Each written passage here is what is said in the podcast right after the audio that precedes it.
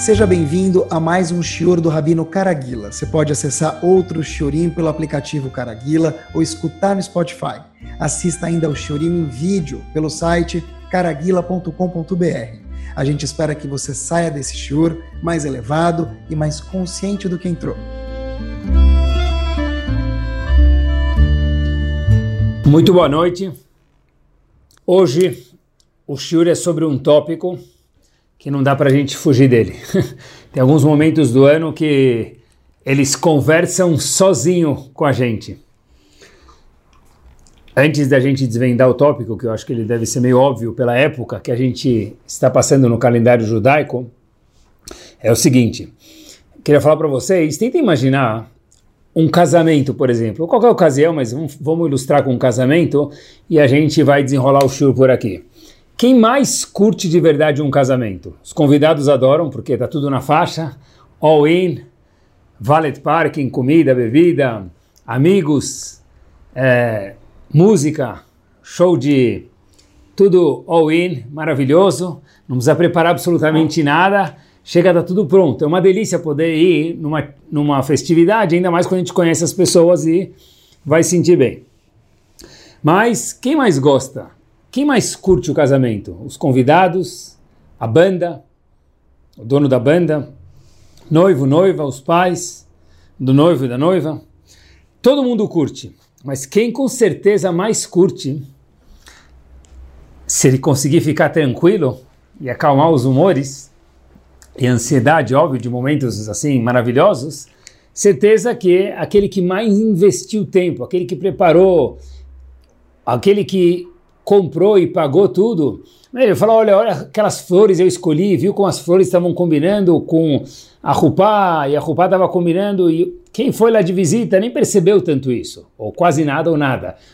Quem preparou, quem organizou e ficou meses, mas meses literalmente, é lista de convidado, é convite, é quem foi, quem não foi, organização, decoração. A experiência mostra pra gente que quanto mais alguém investe em algo, mais ele automaticamente curte a ocasião, em comparado com outras pessoas que participaram da mesma ocasião, só que se esforçaram, investiram menos na para aquela para aquele momento.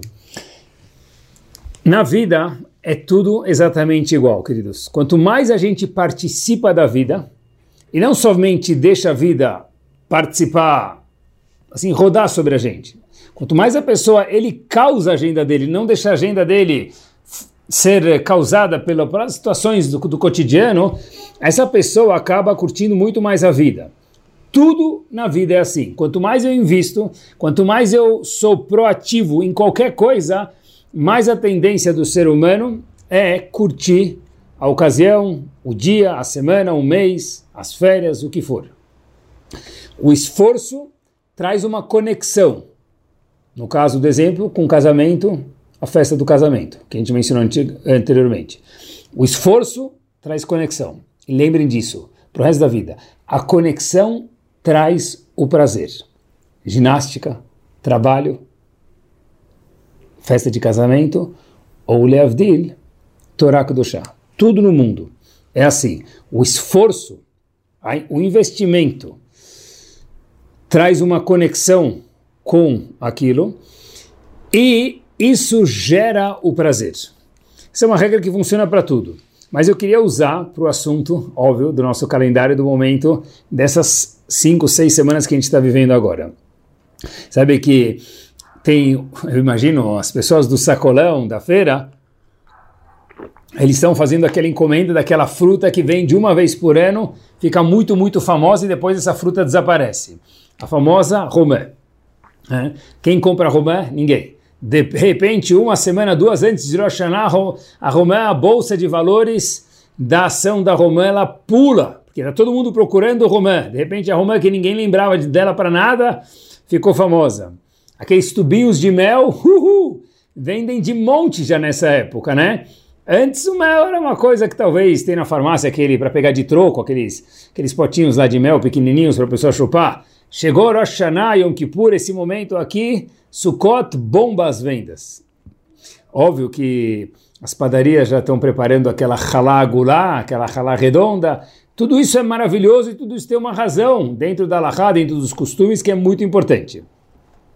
Óbvio que as sinagogas já estão arrumando as cadeiras, vendo que menino vai ser aonde, quem vão ser os Hazanim, quem vai fazer a drachá, quem vai tocar o shofar, quem vai coordenar as tefilot, onde vai ser a. Tudo isso vai sendo arrumado agora.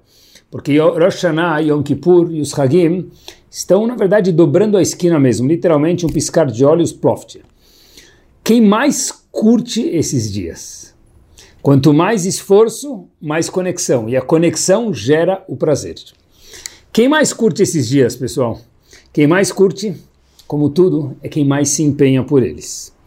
Eu queria ver hoje com vocês uma dica prática e acessível do que a gente fala sobre o conceito chamado grandes festas, os Yamim Noraim em hebraico, e um pouquinho sobre o conceito imprescindível, o ingrediente imprescindível desses dias, que o Rambam traz, a Gemara traz, e o Shulchan Aruch traz, e todo mundo traz, que é o conceito chamado Teshuvah, mudar, voltar. O que, que é isso e como que a gente pode fazer isso de uma forma acessível e prática? E pessoal, se essa época do ano está chegando, eu acho que um parêntese que merece 30 segundinhos é: Uau! Eu estou, Baruch Hashem, saudável hoje. Porque tem pessoas que nessa época do ano, no ano passado não estavam, no ano passado não estavam aqui. Estavam aqui, desculpem, e hoje já não estão mais aqui. Baruch Hashem, se a gente está escutando esse shur agora, é porque a gente estava no passado e hoje também a gente está aqui. Então, primeira coisa, pessoal, chegar neste momento e Baruch Hashem estar são e salvo, já é um motivo de falar para Kadosh Baruch Hu, merci beaucoup. Thanks a lot. Tudarabashem. Obrigado que eu consegui Shecheyanu Vekemanu Veigianu. Lazeman Azek. a gente chegou até aqui. Estar saudável hoje. Mais um ano, mas Rosh Hashanah de novo, Yom Kippur de novo. É, um minutinho. Já vai falar sobre isso. Mas antes, para poder falar de novo aqui, Baruch Hashem, nós estamos aqui. Isso, Baitzel, já, já merece uma comemoração. Fecha o parênteses. Falando em Tchuvá, eu queria tentar aproximar a Tchuvá da gente para ficar uma coisa mais acessível e prática, como mencionei para vocês. primeira parada é o seguinte, pessoal. A Gemara conta para gente, no Tratado de Tanit, na página 23b, algo muito curioso, que eu nunca vi ninguém comentar, mas eu queria fazer uma observação que acho que ela é pertinente e verdadeira. A Gemara conta pra gente que Rabi Meir, o famoso Rabi Meir, tinha uma esposa, e o nome da esposa de, dele é trazido na Gemara, Brúria. Em um momento havia uns homens, Yehudim, incomodando muito Rabi Meir, fazendo perguntas, mas fazer pergunta é maravilhoso, mas faziam perguntas só para cutucar, não queriam saber resposta.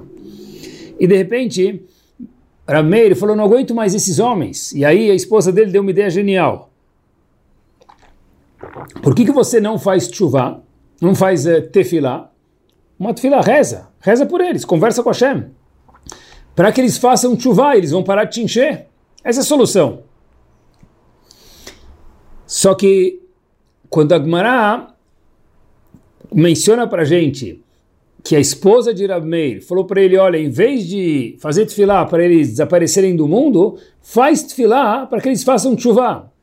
E no, nesse, nesse termo, pessoal, faz tefilá para que eles façam techuvá, agora não fala a palavra techuvá, agora fala algo muito curioso que me chamou a atenção faz muito tempo atrás. Tanit Chav Gimel Amud Bet.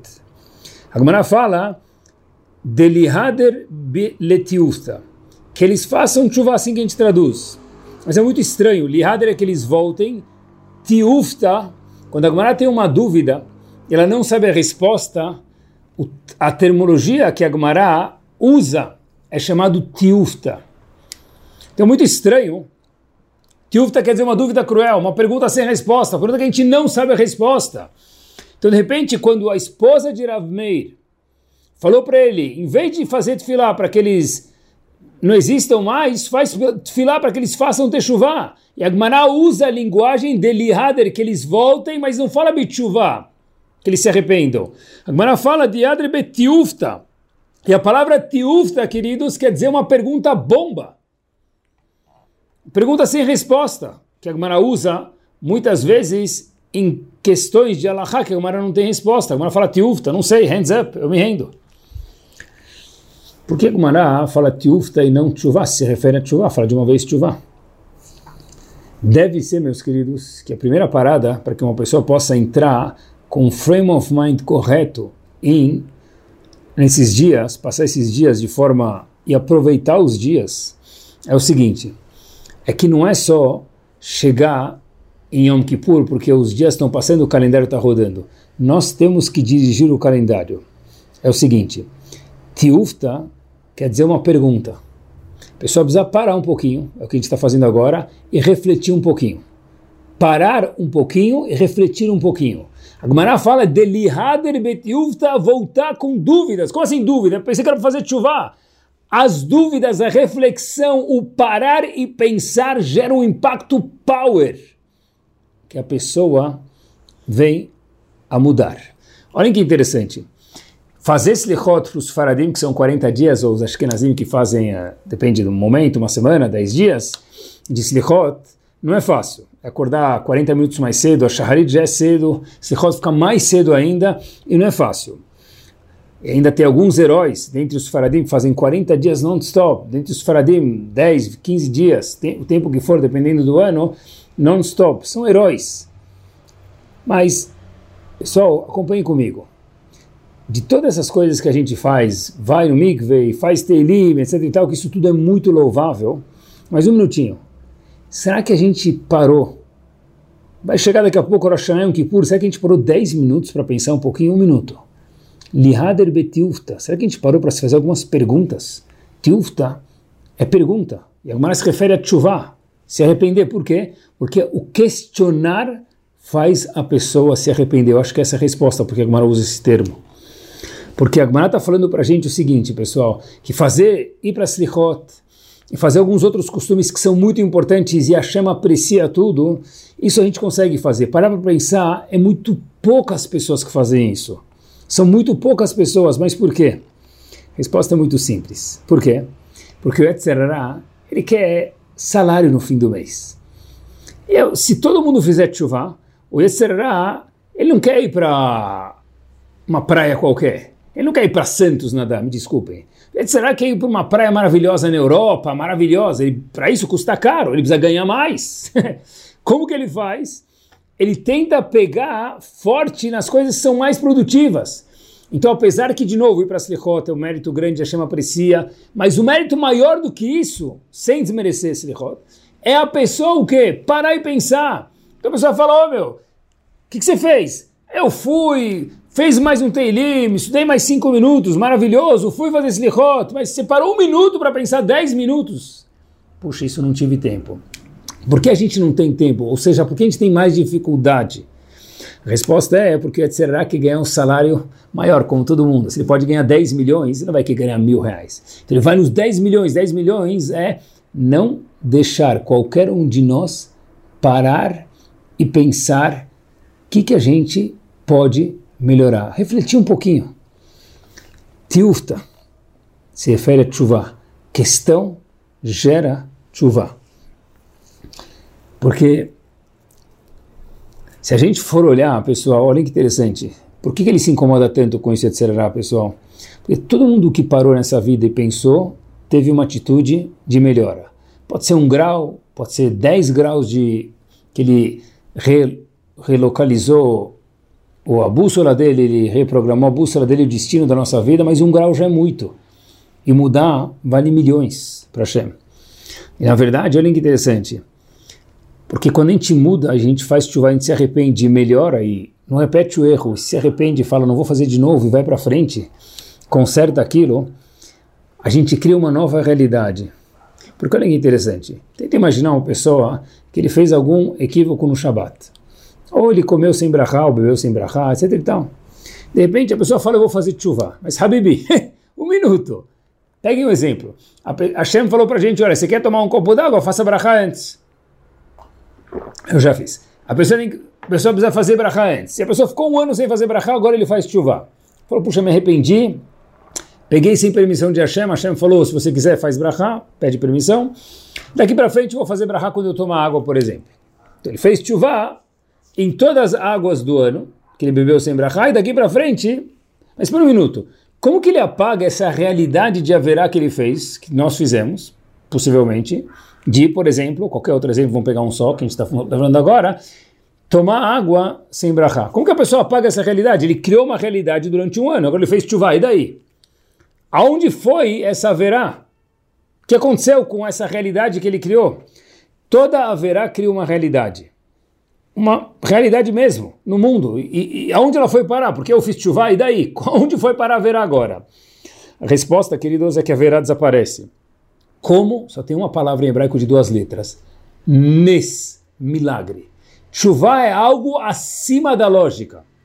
E já que chuva é algo acima da lógica, é tão power, é tão produtivo, o Yeserá fala, olha, para ele acordar cedo, é um mérito bonito para ele para fazer slichot, ok. Para ele fazer mais um teilim, é um mérito bonito, vai acrescentar. Mas deixar ele parar, ou ela parar, agora, pessoal, um segundo e pensar, escolher alguma coisa para melhorar, e não tem nada que é pequeno, um minuto. E será fala, não vou deixar.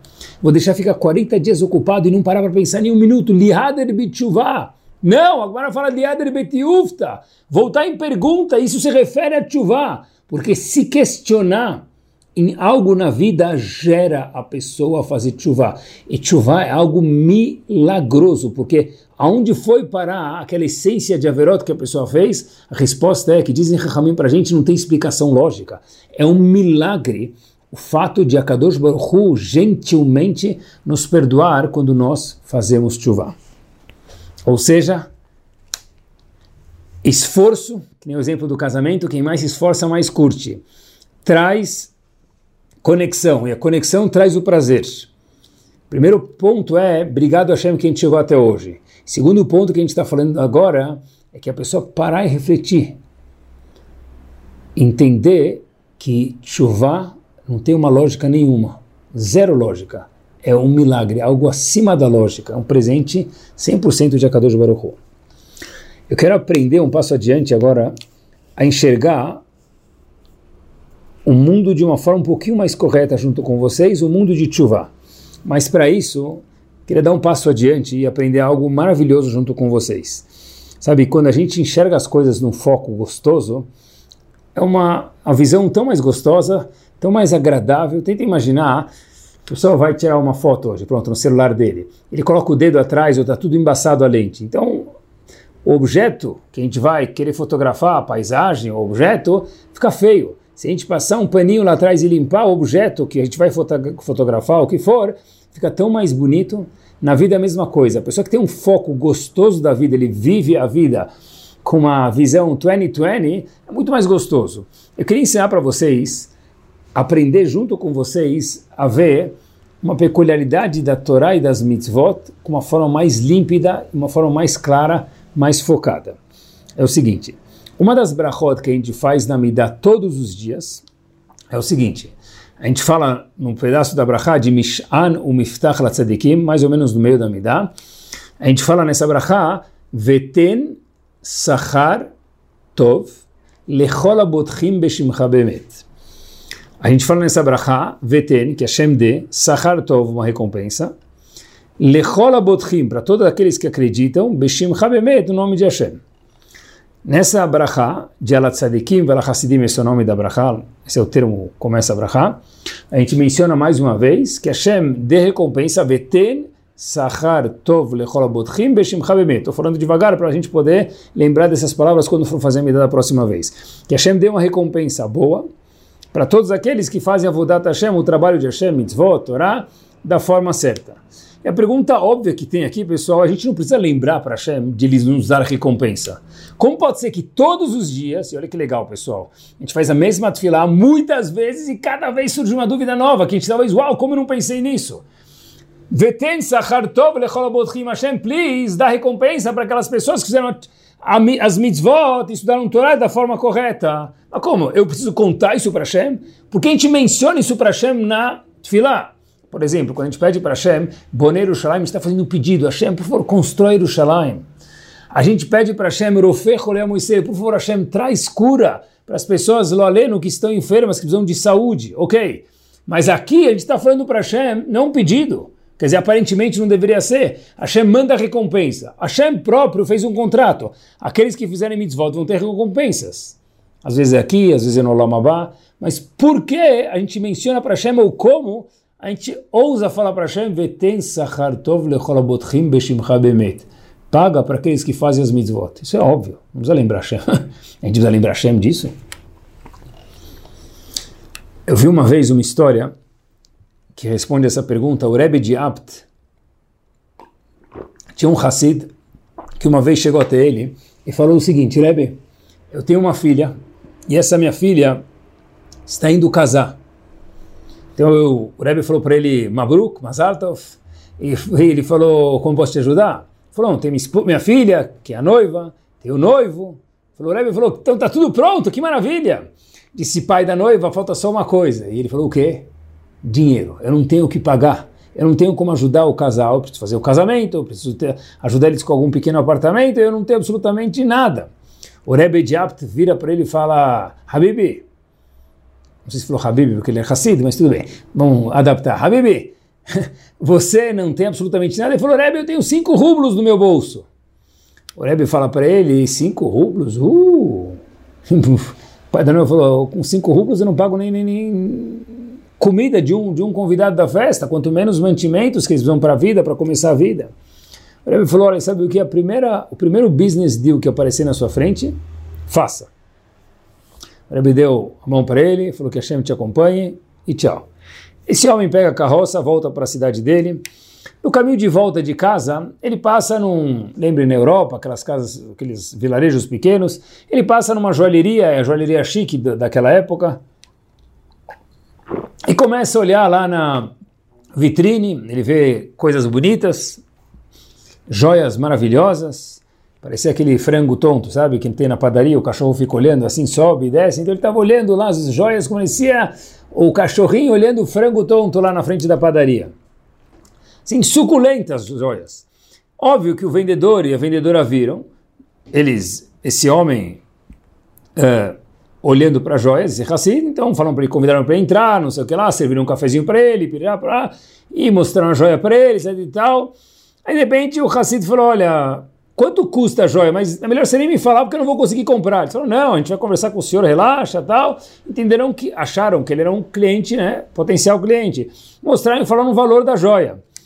E perguntaram para o Hassid, o senhor está pronto, esse valor está bom, quer um desconto, a gente parcela? Aí ele falou, olha, eu, tenho cinco rublos no bolso. Aí o, vendedor e a vendedora, quando escutaram isso, começaram a gargalhar e chamaram o dono da loja. Falaram, olha, a gente tem uma joia aqui maravilhosa que vale centenas de milhares de rublos. E tem esse Eudi aqui com cinco rublos que ele está no bolso, veio visitar nossa loja. Então o dono falou, cinco rublos? Oh, com cinco rublos você pode comprar uma coisa muito boa na minha loja. O Hassid ficou todo feliz. Falou, o quê? Talvez é um presente para minha filha, para o meu genro, um relógio, alguma coisa. Ele falou, não, você pode comprar o meu Lamabá, eu te vendo por 5 rublos. Aí o Hassid falou, de jeito nenhum, o que eu vou fazer com o teu Lamabá? Preciso casar minha filha? Logo ele se lembra, fala, não, não, eu quero. Porque o Rebbe falou que o primeiro business deal que aparecer, ele tem que fazer. Falou, não vou fazer nada com o Lamabá dele, mas se o Rebbe falou, eu vou fazer. O Rebbe de Abt falou, ele era um Hassid, comprou o Lamabá. Esse Hassid sai da loja, volta para casa, o dono da joalheria feliz, cinco rublos mais fáceis que ele ganhou na vida dele, mais fácil do que roubar pirulito de criança, como a gente diz. E beleza, ele volta para casa, etc e tal. Quando chega em casa, a esposa dele pergunta para ele, e aí, como foi? Quanto o Rebbe te deu para poder ajudar com tua filha? Ele falou, ele contou toda a história e ele fala para a esposa, a esposa fala, o que, que você fez? Falou, eu comprei o Lamabá, dono da joalheria. E óbvio que a esposa falou para ele, seu tolo, você está agora sem os cinco rublos e com um papelzinho, um documento que você comprou uma abado da dona joalheria. O que, que, a gente vai fazer com o abado do dono da joalheria? Nada. A esposa ficou chateada com ele, mas ele fez o que o Rebbe mandou e ainda levou na cabeça. Faz parte. Três dias depois, batem na porta desse Hassid, um senhor com um ajudante, era nada mais, nada menos que o dono da joalheria batendo na porta com um carroceiro lá que veio dirigir ele. Falou, olha, até eu achar onde você mora, procurei um vilarejo, vira direita, vira esquerda, algo muito confuso para chegar nesse sítio aqui. E aí ele disse, o Hassid disse, olha, eu não te fiz absolutamente nada, desculpa, eu tomei um cafezinho, eu falei para o senhor que eu não tinha como pagar e foi só isso, eu dei os cinco rublos, o senhor me deu lá uma abá, espero que o senhor não ficou bravo comigo, não roubei a joia, não fiz nada. Ele falou, não, não, eu sei que você é honesto, eu só queria comprar meu Lamabá de volta. Então eu trouxe os cinco rublos, queria que você me desse o documento que eu te assinei para pegar o Lamabá de volta. Aí o Hassid vira para o dono da joalheria e fala para ele: oh, Olha, eu fiquei olhando agora o mercado Nasdaq, Dow Jones, e teve uma mudança aí na, na Ibovespa, e muitos movimentos econômicos em três dias. Agora, esse mesmo Olamabá foi para 150 mil rublos. Ele falou: Como de 5 rublos para 150 mil? Isso é está causando uma mega inflação. Ele falou, olha, se quiser, ótimo, se não, tudo bem, com licença. Ele falou, não, não, tá bom, eu te dou 10 rublos. Ele falou, ah, Habibi, 150 mil ou nada. No momento que ele viu que o Hassid não ia baixar o valor, o dono da joalheria foi lá, fez um cheque, pagou 150 mil rublos para ele. E aí, ele falou para ele, olha, minha esposa, eu cheguei em casa, depois que eu comprei o Lamabá, vendi meu Lamabá para você, disse o dono da joalheria para o Hassid, minha esposa falou, o que, que você fez hoje? Você voltou todo feliz? Eu falei, olha, os cinco rublos mais fáceis da minha vida, contei a história e falei que eu vendi, eu vendi meu lamabá. Ela falou, olha, o marido sem lamabá, eu não moro com ele. Então eu estou vindo aqui comprar pelo preço que você me vendeu. Mas quem te deu essa ideia? Então, o Hassid falou, olha, verdade, o Rebbe de Apt. Então, o dono da joalheria foi junto com o Hassid para o Rebbe de Apt para tirar satisfação. O dono da joalheria ficou bravo, comprou por cinco rublos vendeu Lamabá por 5 rublos e teve que recomprar ele por 150 mil rublos. Pessoal, que power. O Rebbe de Abt falou para ele o seguinte, olha, pessoal, preste atenção nessa frase.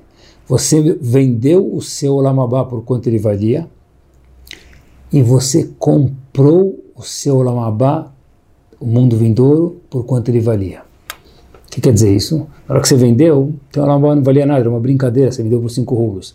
Na hora que tua esposa, dono da joalheria, falou para você que ela não vai mais morar com você porque você não tem o lamabá, automaticamente, imediatamente depois, o que, que você fez? Falou, oh, eu pago quanto for, 150 mil, se ele pedisse 500 mil, você tem que pagar também. Agradece o Hassid que ele não abusou mais ainda. Você vendeu por quanto valia e comprou por quanto valia, não tem inflação nenhuma. É que depois você viu quanto que valia, agora você soube fazer jus ao valor que o seu Lamabá de fato valia quando sua esposa falou que não ia mais morar na mesma casa com o marido que não tem o Lamabá. O que, que isso responde, pessoal? Veten Sachartov Lechol Botchim Beshimcha Bemet. Chachamim dizem para gente o seguinte: a gente não está falando para Hashem, lembrando para Hashem pagar a recompensa certa para aqueles que fazem as mitzvot, que Hashem já sabe disso, é óbvio. está falando para a gente o seguinte, Hashem, estou te pedindo para pagar de verdade, para que eu, eu dê, lembre de quanto vale uma mitzvah. Que Hashem já sabe disso, ele já sabe. Mas pessoal, preste atenção em que power. Cada mitzvah tem um valor. A gente não sabe o valor de cada mitzvah. Então, uma é mil unidades, a outra é cinco mil, outra é três mil. Agora, essa mitzvah, para que nós possamos atingir o valor máximo do quanto ela vale, a gente precisa acreditar nessa mitzvah. Então, quando a gente fala Veten Sachar Tov Lecholabotchim Beshimcha Bemet, a gente está falando para nós mesmos, não para lembrar Hashem. Hashem, dá o Sachar dela, por quê? Porque quando eu peço, mostra que eu quero isso, que eu valorizo isso. Porque prestem atenção, olhem que power. Ramim falam para gente, cada mitzvah tem um valor absoluto dela quanto a gente ganha por fazer cada uma delas, isso depende de quanto a gente acredita naquela mitzvah. Eu pedindo, estou despertando dentro de mim a audácia do valor máximo daquela mitzvah. Só que explicação maravilhosa. Isso ensina para gente o seguinte, que quando às vezes a gente tem um pensamento não correto, a gente não sai do lugar, pessoal. Fazer chuva é a pessoa começar a pensar correto. O que quer dizer pensar correto? É o seguinte: olhar correto para cada uma das mitzvot. É o seguinte: entender o poder gigante, o valor a recompensa gigante que a menor das mitzvot que existe é infinito o mérito dela. Porque olha que interessante, o Passuco fala para a gente, Yazov Rashad Arko Veish Aven Machshevotav, que um perverso, quando se refere a Tchuvá, tem que abandonar o caminho dele, isso é óbvio, Veish Aven, um homem que faz Averot, Machshevotav, seus pensamentos. Assim os pensamentos? Ele tem que abandonar os atos também. Me parece que o Passuco está falando para a gente o seguinte: Veish Aven, alguém que faz Averot, tem que abandonar os pensamentos, porque muitas vezes a pessoa deixa de fazer Tchuvá de, devido ao pensamento, me permitam, torto que ele, ela ou nós temos. Às vezes a gente acaba não fazendo mitzvot, porque a gente não sabe o valor delas, a gente não sabe apreciar isso. Veten Sachar diz o de ah, você vendeu seu lamabá por quanto valia e agora recomprou por quanto valia, é o mesmo lamabá. O que, que mudou? Que agora você soube valorizar, ele foi de 5 para 150 mil. E assim também as mitzvot, pessoal. Porque olha que interessante. Fiquei pensando, qual é a maior haverá do mundo, queridos? A maior haverá do mundo qual que é? Idolatria. Como que chama isso em hebraico? Avodá Zara. A gente traduz como idolatria. Mas Avodá Zará, na tradução literal, quer dizer trabalho, Avodá Zar. Zar é estranho. Então por que a gente não fala idolatria? Por que, que a Gumará, ou a Torá, quando fala de idolatria, chama de Avodá Zará? Devia chamar de idolatria. Porque Hamim está ensinando para a gente o seguinte, que a idolatria é a consequência. A causa disso é Avodá Zara, um trabalho estranho. Quando a gente pega um pedaço de madeira, para que serve um pedaço de madeira? Pode fazer para um, fazer uma fogueira, para fazer um móvel, para usar para alguma coisa útil. Se a pessoa transforma aquilo em um Deus, e a pessoa reza para aquilo, a origem do erro foi que ele fez um trabalho estranho. Ele usou aquele objeto para trabalhar ele de forma estranha. E óbvio que isso é idolatria, que é uma verá que é grave tanto para um Yehudi quanto para qualquer pessoa da humanidade. Porque a Vodazara, idolatria, é uma das sete mitzvot Brenor, que um não Yehudi também está proibido de fazer. Agora, é um, um, trabalho estranho a quê? É um trabalho estranho aos valores que Hashem atribuiu. Porque Hashem falou que uma madeira, por exemplo, não é para ser um santo, não é para virar um deus, é para ser uma cadeira, para ser uma mesa, para ser usada com saúde. Leavdil quando a gente pega uma mitzvah e a gente olha de uma forma pejorativa para uma mitzvah, é alguma fuligem também de Avodazará, porque é um, é um trabalho estranho, um valor estranho ao valor que a mitzvah de verdade existe. É valorizar as mitzvot. Quando a gente pega uma mitzvah e a gente subestima ela, requer tshuva. Um ponto acessível para a gente em relação a tshuva, pessoal, é a gente parar Lehader Betiufta, como a gente mencionou no começo do Shur, se questionar qual que é o valor de uma mitzvah que eu já faço. A mitzvah que a gente já faz. Isso também é tshuva. Reavaliar. Veish aver machshevotav, abandonar os pensamentos equívocos. Não é só atos, é pensamentos também. Quando a pessoa olha, meus queridos, para uma mitzvah que ele faz. Pessoal, olha para os outros que fazem mitzvot olha com babador para eles, porque olha, ou para nós mesmos, melhor ainda.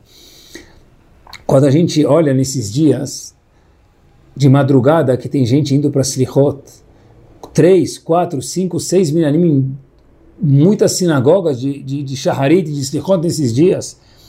Pessoal, pessoas que estão lutando contra o colchão de verdade para acordar mais cedo. Tenta imaginar que bonito, que meritoso esse homem ah, mas ele faz alguma outra verá, mas não interessa, agora ele é um homem meritoso. Se você é uma dessas pessoas, saiba se dar um tapinha nas costas porque você merece. Porque quando você se valoriza, Hashem te dá o valor absoluto daquela mitzvah. E se não, são somente cinco rublos.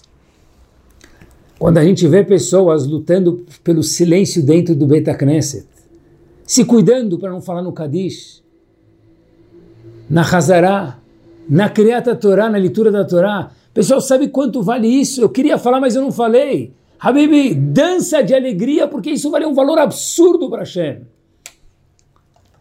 Quando a gente vê pessoas que cuidam de projetos para ajudar pessoas que não têm condições para casar, outros projetos de Reset, presidentes de instituições que se esforçam muito e financeiramente não ganham nada. Uh, mas ganham muito. Dor de cabeça, reclamação, mas méritos incomparáveis. Pessoal, quando a gente vê pessoas assim, a gente tem que saber valorizar essas pessoas. E se você é uma dessas pessoas, saiba se valorizar também. Porque conforme o que a gente se valoriza, em vez de falar não, não, não é nada, fala uau. Óbvio que não é uma questão de orgulho de eu me achar que eu sou melhor do que os outros, mas certeza que a Hashem está feliz com o meu ato de cuidar de um projeto, com o meu ato de fazer Hesed, com o meu ato de fazer tzedakah. Inquestionável isso, porque senão a gente está falando do Lashon Hara de Hashem.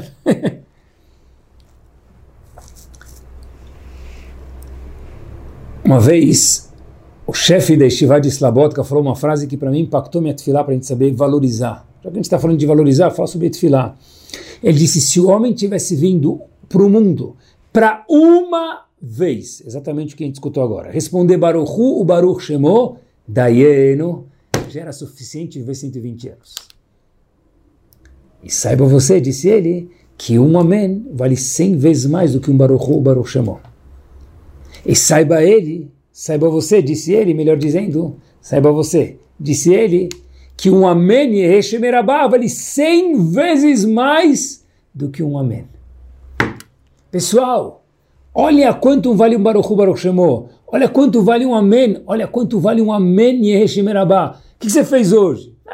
Como assim é? Habibi, respondeu um amém. Hashem está bailando de alegrias com aquele teu amém, está coroando aquele amém. Falta ver se a gente sabe coroar o nosso amém também. Quando a gente vê pessoas que trabalham com uma Gemara embaixo do braço, indo para a sinagoga mais cedo para estudar, ficando depois de Shaharit para estudar, chegando antes de Minha para estudar, ou ficando depois de Arvit para estudar. Pessoal, essas pessoas nos olhos de Hashem são malachim, anjos, literalmente. Ah, Rabi, não é brincadeira. Como assim?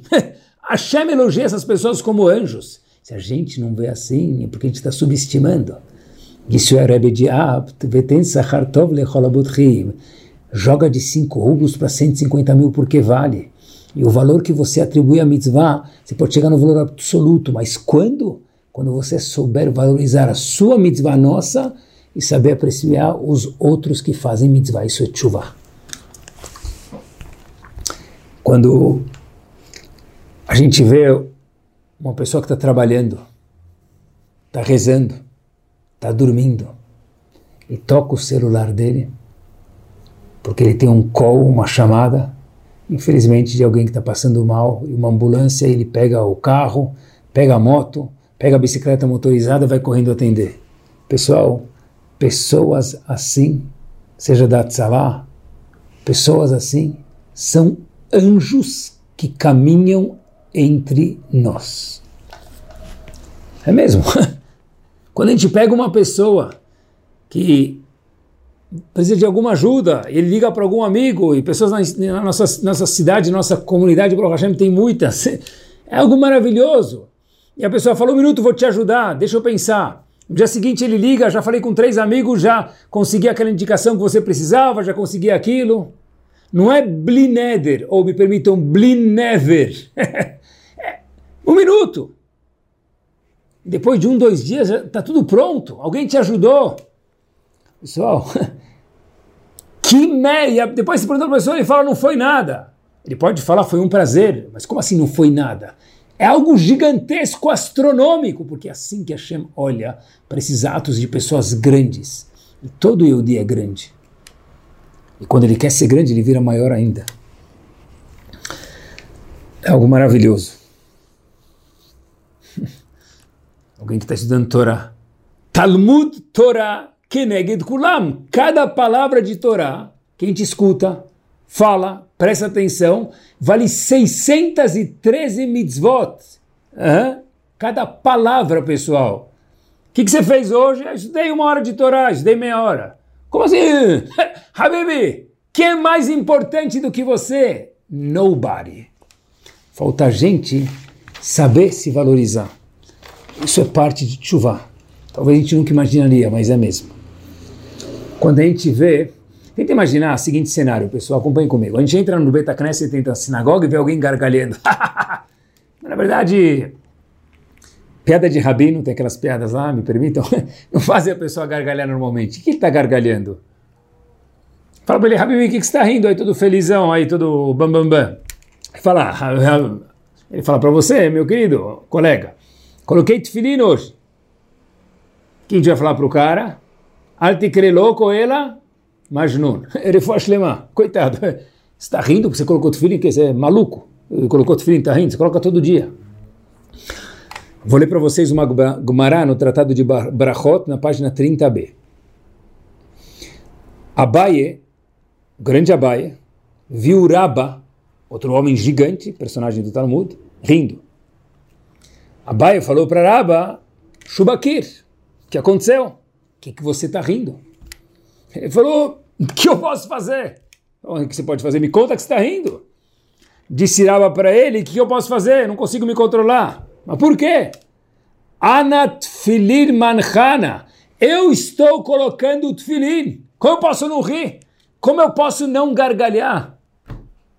Vocês entenderam? Tenta imaginar alguém que a filha dele ficou noiva. O que, que está rindo? Minha filha acabou de ficar noiva, eu estou emocionado, estou pulando de alegria. Ganhou na Mega Sena. Pessoal, a gente tem que ter o mesmo sentimento quando coloca tefilin. Quando faz, não uma página de Gumará, não um tratado, uma linha de Gumará. Quando se veste um pouquinho melhor de tzniut, a gente tem que saber se valorizar, porque Hashem gargalha de alegria quando a gente faz uma mitzvah. Falta ver se a gente sabe se valorizar isso é chuva. A Bahia falou para mim, o que você está rindo? Ele falou, não tenho como não rir, estou colocando tefilim, Habib, é impossível não rir, é uma emoção gigante para mim. Quando uma mulher, no século 21, que quanto menos roupa, menos tecido tem na roupa, mais chique é, essa mulher se esforça para em algum ponto. É, não vai ser igual, tal, não é para ser igual ninguém. Melhorar um pouco. Eu vou decidir no Shabat me vestir com tzniut, Rodesh Elul. Pessoal, tem ideia de quanto que vale isso? Ah, mas segunda, Habib, não é, não é, na vida não é tudo ou nada. Se eu escolhi um dia, para aquele dia eu, mulher, me vestir com tzniut, alguma coisa de tzniut que eu não fazia, cobrir as mangas, colocar a saia um pouco mais para baixo, ou usar saia, isso para Hashem é razão de gargalhar, começa a gargalhar. Alguém pergunta por quê, fala, oh, você não vai entender, não vou te contar, mas a razão é porque eu estou melhorando. É valorizar, pessoal, valorizar as mitzvot que a gente já faz. Isso gera que a gente melhora mais ainda. É algo incrível, é incrível.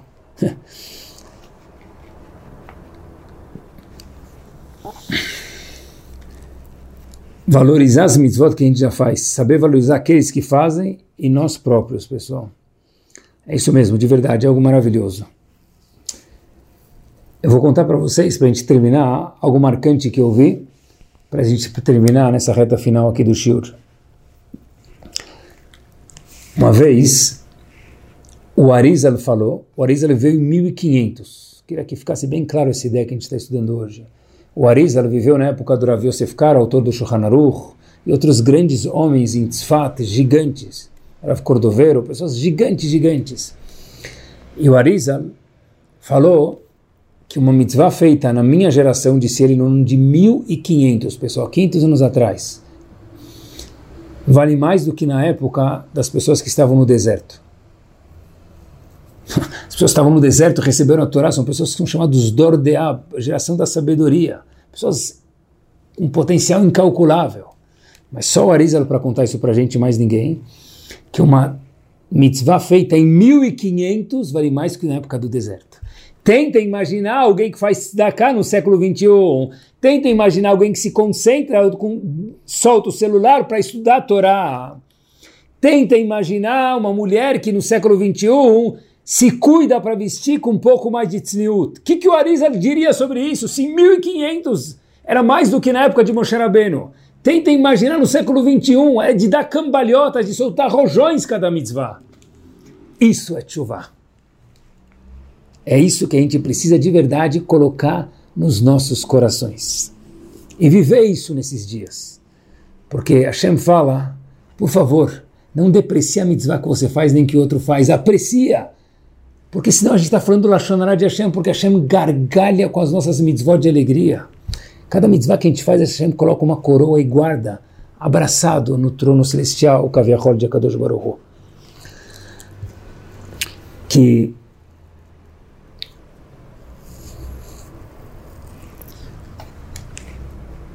nós viemos para esse mundo com um propósito. E Hashem fala para a gente, uma vez por ano, nessa época do ano, Rosh Hashanah, Aseret Metchuvah, Yom Kippur, esses dias que nos levam a Rosh Hashanah e Yom Kippur. Hashem fala, para e faz uma contabilidade comigo. E a pergunta óbvia, pessoal, é, Hashem não podia quebrar nosso galho, se ele gosta tanto da gente, quebrava o nosso galho.